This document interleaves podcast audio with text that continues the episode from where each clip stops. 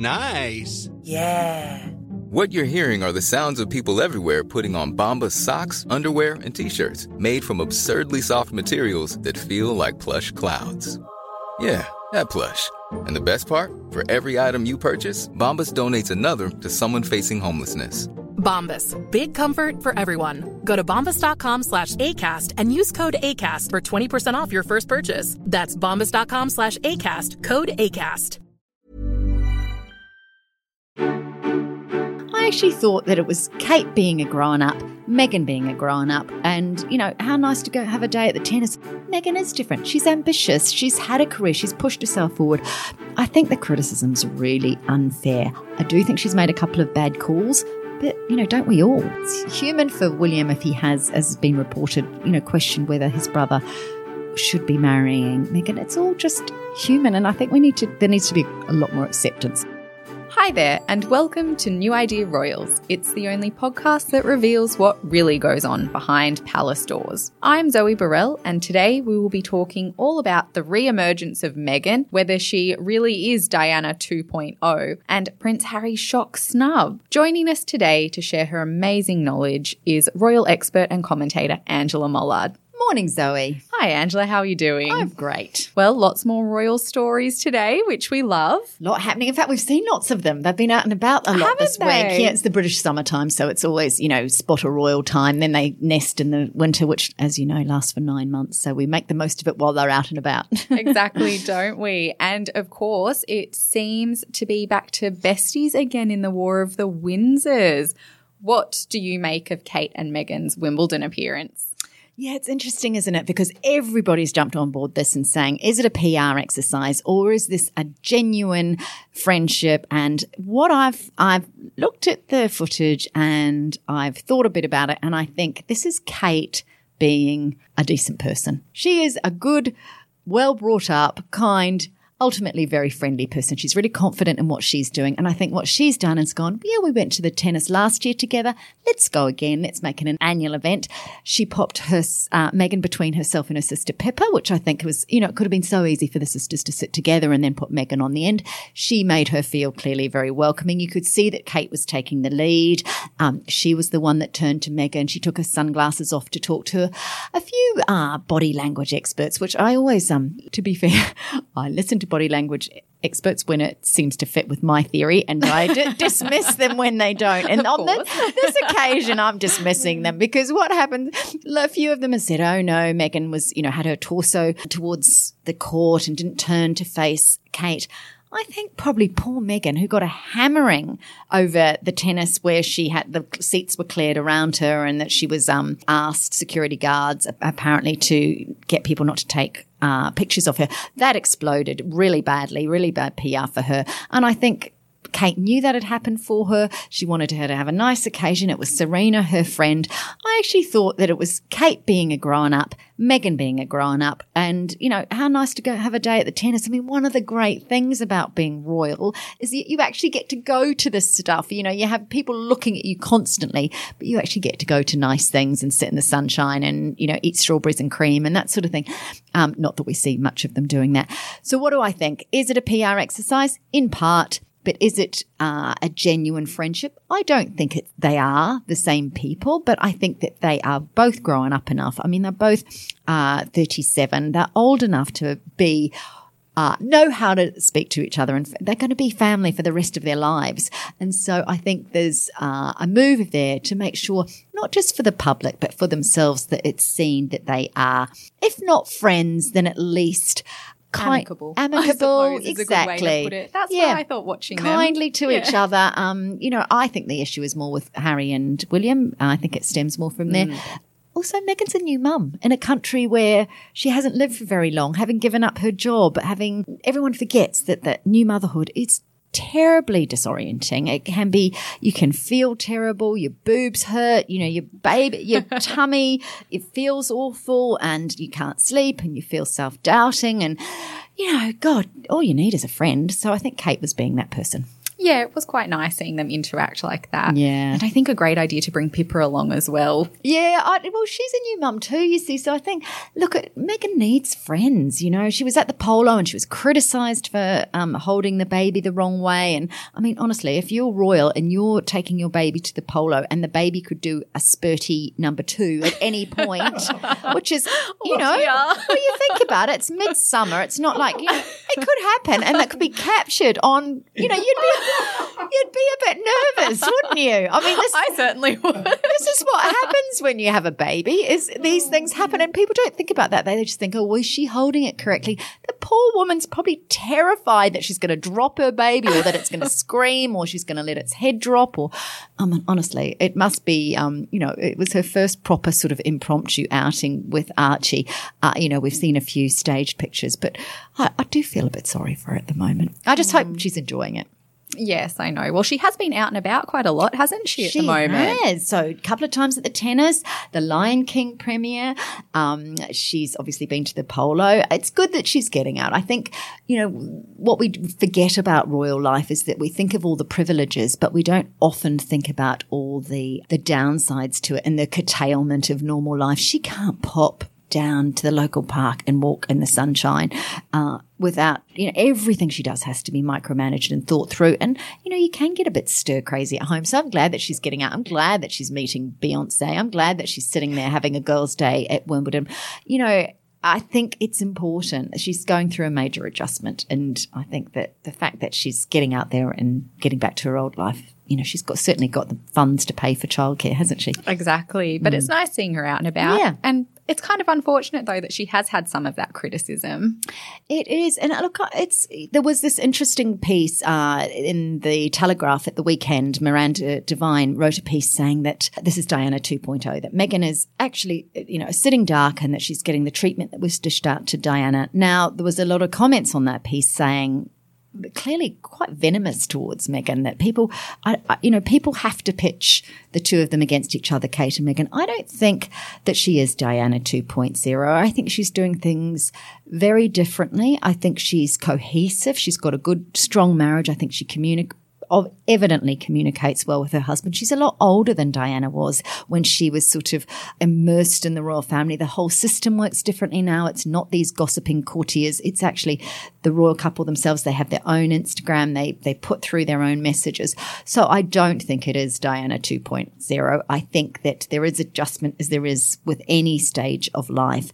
But I don't think she is like Diana. That said, I think she's a bit other. She's not, she's American. She's an actress. She's mixed race. She's a little bit what we don't quite know. And so there's sometimes it's out of fear or, um, or just that need to feel you know that we know everything or that we're we're happy with it. Look, Meghan is different. She's ambitious. She's had a career. She's pushed herself forward. I think the criticism's really unfair. I do think she's made a couple of bad calls, but, you know, don't we all? Don't we all when we're trying a new job? And effectively, she's still in the probation period as a royal, um, which is not to say she's going to be sacked from it, but there's a learning period. And in any job, there's a learning period. And I think we need to go a bit easier on her. I mean, she's holding a baby. The baby's alive. The baby's fed. Full stop. yes, exactly. And I mean, we sort of don't want to see it go down that Diana route with Meghan, do we? No, and I don't think it has to. I think that look, I do think they need to fine tune their PR. I think coming out and saying, you're not going to get this and you're not going to get that, it gets people's backs up. It gets the media's backs up. In fact, in the um, Sunday Times at the weekend, there was a piece written by a very, very good columnist. She's very funny called Camilla Long. And she said that the job of the royals, uh, that uh, we pay a new pose, which is a pretty strident viewpoint. Isn't it? I don't agree. Look, they are funded by the public purse. We know the renovations to Frogmore Cottage uh, came out of obviously taxpayers' money. But also, let's think about how much tourist dollars and tourist pounds, for instance, the royals bring in. I mean, when they came here, the various places that they visited, you know, Fraser Island was on the world stage, various, um, you know, parts of Dubbo and that sort of thing, places that wouldn't get that kind of attention. We have to remember that they shine a spotlight not only on good causes and on um, uh, and the work they do in the Commonwealth, but also as a sort of institution that draws interest. So I think to say, you know, we pay, you pose is, is really unfair. They are people too. And they, this is a genuine love affair between her and Harry. And I think having gone, th- seen three of the Queen's children separate and subsequently divorce, all people really want is for them to have good, strong, you know, fulfilling marriages. They married later and you'd think that they'd have the life skills to, to make them work. And certainly it's a lot harder to make it work than when there's constant criticism. Meghan said to not read that stuff. Everyone says she doesn't read it, but come on, it's got to filter through. Oh, it'd be so hard not to, wouldn't it? I'd want to look at everything that was said about me. I, look, I think she's probably done enough psychological work to know that that's not a smart thing to do, but she would be fully aware of the general flavour. In fact, I saw that she had been criticised for not actually liking tennis. And then I saw that Serena Williams had said she really likes tennis. So clearly Serena had read that, that and wanted to sort of um, clarify that she does indeed like tennis. So, look, she's hammered on every side. I know. I mean, even fair. if she didn't like tennis, she's there to support her friend. Yeah, so. exactly. Or maybe she's necking champagne in the in the VIP lounge. Good on her. I would be too if I was her. You got to take. Well, probably not with the breastfeeding, but you know, a sip a sip and a half. Um, anyway, yeah, they do, they do get hammered, but uh, I think yeah, I think we should give her a break. Well, of course, in kind of a fun outing, she's at the Lion King premiere with Harry. I loved that. These pictures are great, and I didn't realize she'd never met Beyonce before. You'd think that they would know each oh, other. I, I mean, either. I, you know, of course they, they they're American and they're in the public eye, so we think, oh, they should know each other. But of course they haven't. In fact, we were just having a conversation at Channel Seven. Is who would you like to meet best? Would you rather meet Beyonce and Jay Z, or would you rather meet? Harry and Meghan. Who would you rather meet? Oh, Harry and Meghan. Yeah, really? What Yeah. about you, Yep. Dennis? Yep, I agree. Oh, because so I because I have seen with my own eyes Harry and Meghan, so I would rather meet Beyonce actually. Oh. yeah, I think she'd be a bit naughtier. I think she'd be better at conversation. Anyway, back, back to the back to the point. Um, the um, isn't that terrible? A royal correspondent saying she'd rather meet Beyonce than Harry and Meghan. Anyway, um, they had a great chat. Uh, the Lion King premiere. Meghan looked really happy. They threw their arms around each other actually. And I think it's that kind of solidarity where, you know, American, when new mums, according to, um, those that were there, they said that um, Beyonce had given her the advice that they need to, Harry and Meghan need to take time for themselves as well when you have a new baby, for them as a couple, and that they said how adorable Archie was. So, uh, look, I reckon, uh, I reckon they're sorts that'll be great mates, and that you know, um, down the track, though, that you know, I can you can imagine Amal Clooney and George Clooney and Beyonce and Jay Z and them sitting in a room like having dinner together. Wouldn't that Isn't be that- a cool night? Yeah, that's the dinner Yeah. you want to get invited to, isn't exactly. it? Well, the Clooney's do go. They they do have dinner together quite regularly. So I'm thinking, yeah, that's a, that's a really good, um, you know. S- Table for six, isn't it? Wouldn't that be fun? is. I'd love to know what do they we- talk about. we get an invite for that? Yeah, I know. I know. You'd have to go and get that job at um at uh, Frogmore Cottage is the is the sort of in you know the the butler or the or the you know the dresser or something to get some info. Yeah, Oh, there are jobs coming up occasionally, Zoe. oh well, there you go. I'll keep my eye out. Yeah. No, I love the fact that she was out at the Lion King premiere and, um, you know, gorgeous dress, that beautiful, beautiful black dress. And, you know, she does wear a lot of black though, but she looked, you know, she looks like she was having fun. Yeah, exactly. And that's what she needs, I think, Yeah. at the moment. A bit of fun, Yeah. night out without the baby. Any new mum does. Oh, well, I remember my first night out though, I got called back because the child, my daughter wouldn't stop screaming. So luckily, I'm sure they have very expert people caring for them so that Yes. that, that doesn't happen. Um, and meanwhile, though, Prince Harry snubbed someone at baby Archie's christening. We found Yeah. out what This- happened there. Well, actually, I, I didn't really notice at the time, but um, Diana's two sisters were there Jane Fellowes and Lady Sarah. I have to remember lots of things. But Charles, Diana's brother, wasn't there. Now, people have noticed that he, he wasn't there. The reason being, look, kind of, there was an old falling out. When Diana was going through a really terrible time with Charles, she did ask her brother, Charles, asked her brother Charles if she could go and live on the Althorp estate. Which, and Charles said he'd think about it. He gave it a couple of weeks and then he turned around and said, actually, no, my wife and I don't want all the press to be around and we don't want, uh, police and we don't want attention. If you, she was, there was a garden cottage or something that she wanted. She just wanted a bit of a break and a bit of, uh, you know, about uh, out of the London eye. And he turned her down. And, and in the letters that obviously William and Harry now own, there's there's a lot of detail. There's re- the the wording in the letter was released, and it's sort of it's very selfish. It's like sort of here was his sister very plaintively wanting her brother's protection and support, and and he let her down. And I think you know William and Harry they don't have that closeness with their uncle that you might expect. They do have a closeness with um, Sarah and Jane, uh, and there's some speculation that one of those could have been a godparent, but clearly the relationship with Charles isn't there. And of course, Charles memorably gave the speech at Diana's funeral, which was incredibly divisive. He was very critical of the royal family. And at the time, it was sort of, he got huge claps because everyone was on Diana's side and it was polarizing the royal family versus the Spencers. But it really it, it was too harsh. It was over the top at a time that everybody was trying to deal with that grief and you know, a really difficult situation for the royal family. Diana wasn't perfect. She was fallible as well. And both she and Charles and the royal family contributed to all the murk and machinations that happened at that time. It wasn't pleasant.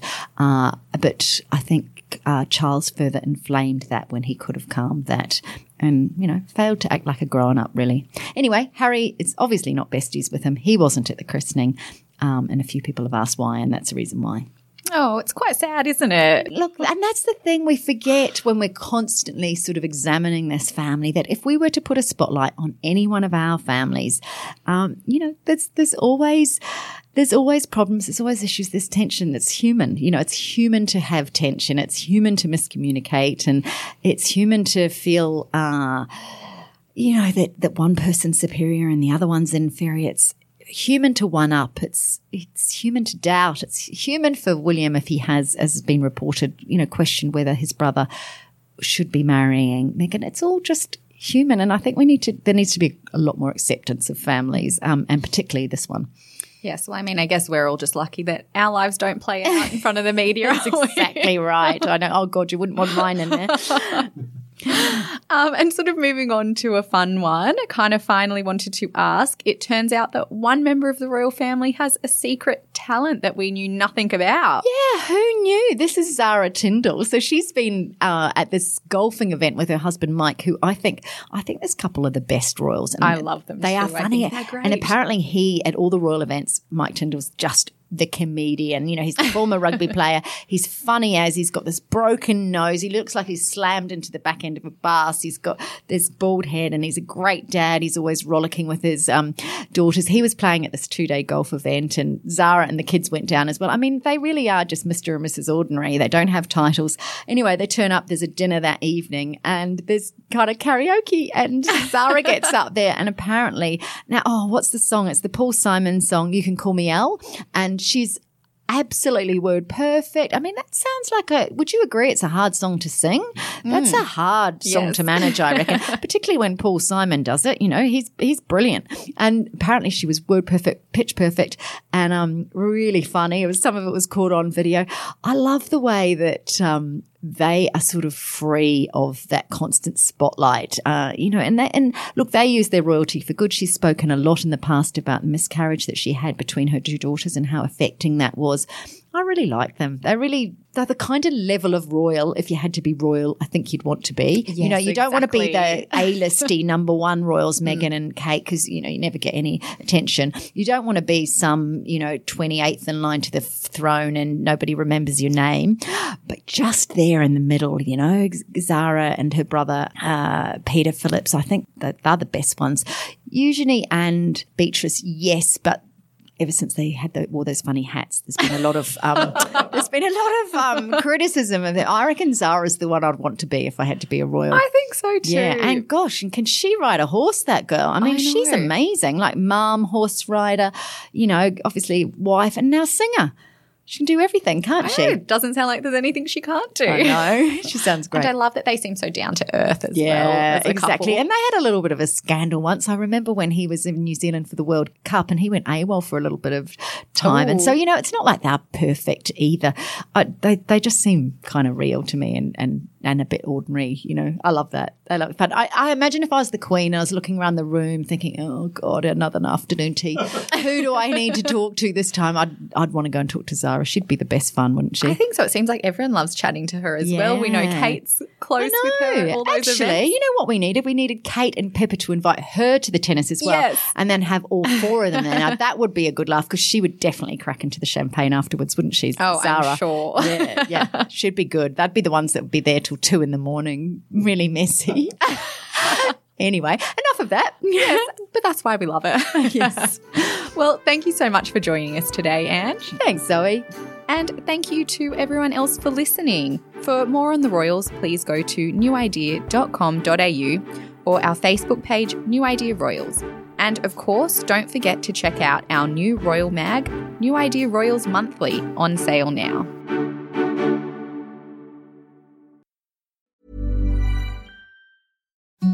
Imagine the softest sheets you've ever felt. Now imagine them getting even softer over time. That's what you'll feel with Boll and Branch's organic cotton sheets. In a recent customer survey, 96% replied that Bowl and Branch sheets get softer with every wash. Start getting your best night's sleep in these sheets that get softer and softer for years to come. Try their sheets with a 30-night guarantee. Plus, get 15% off your first order at bollandbranch.com. Code BUTTERY. Exclusions apply. See site for details.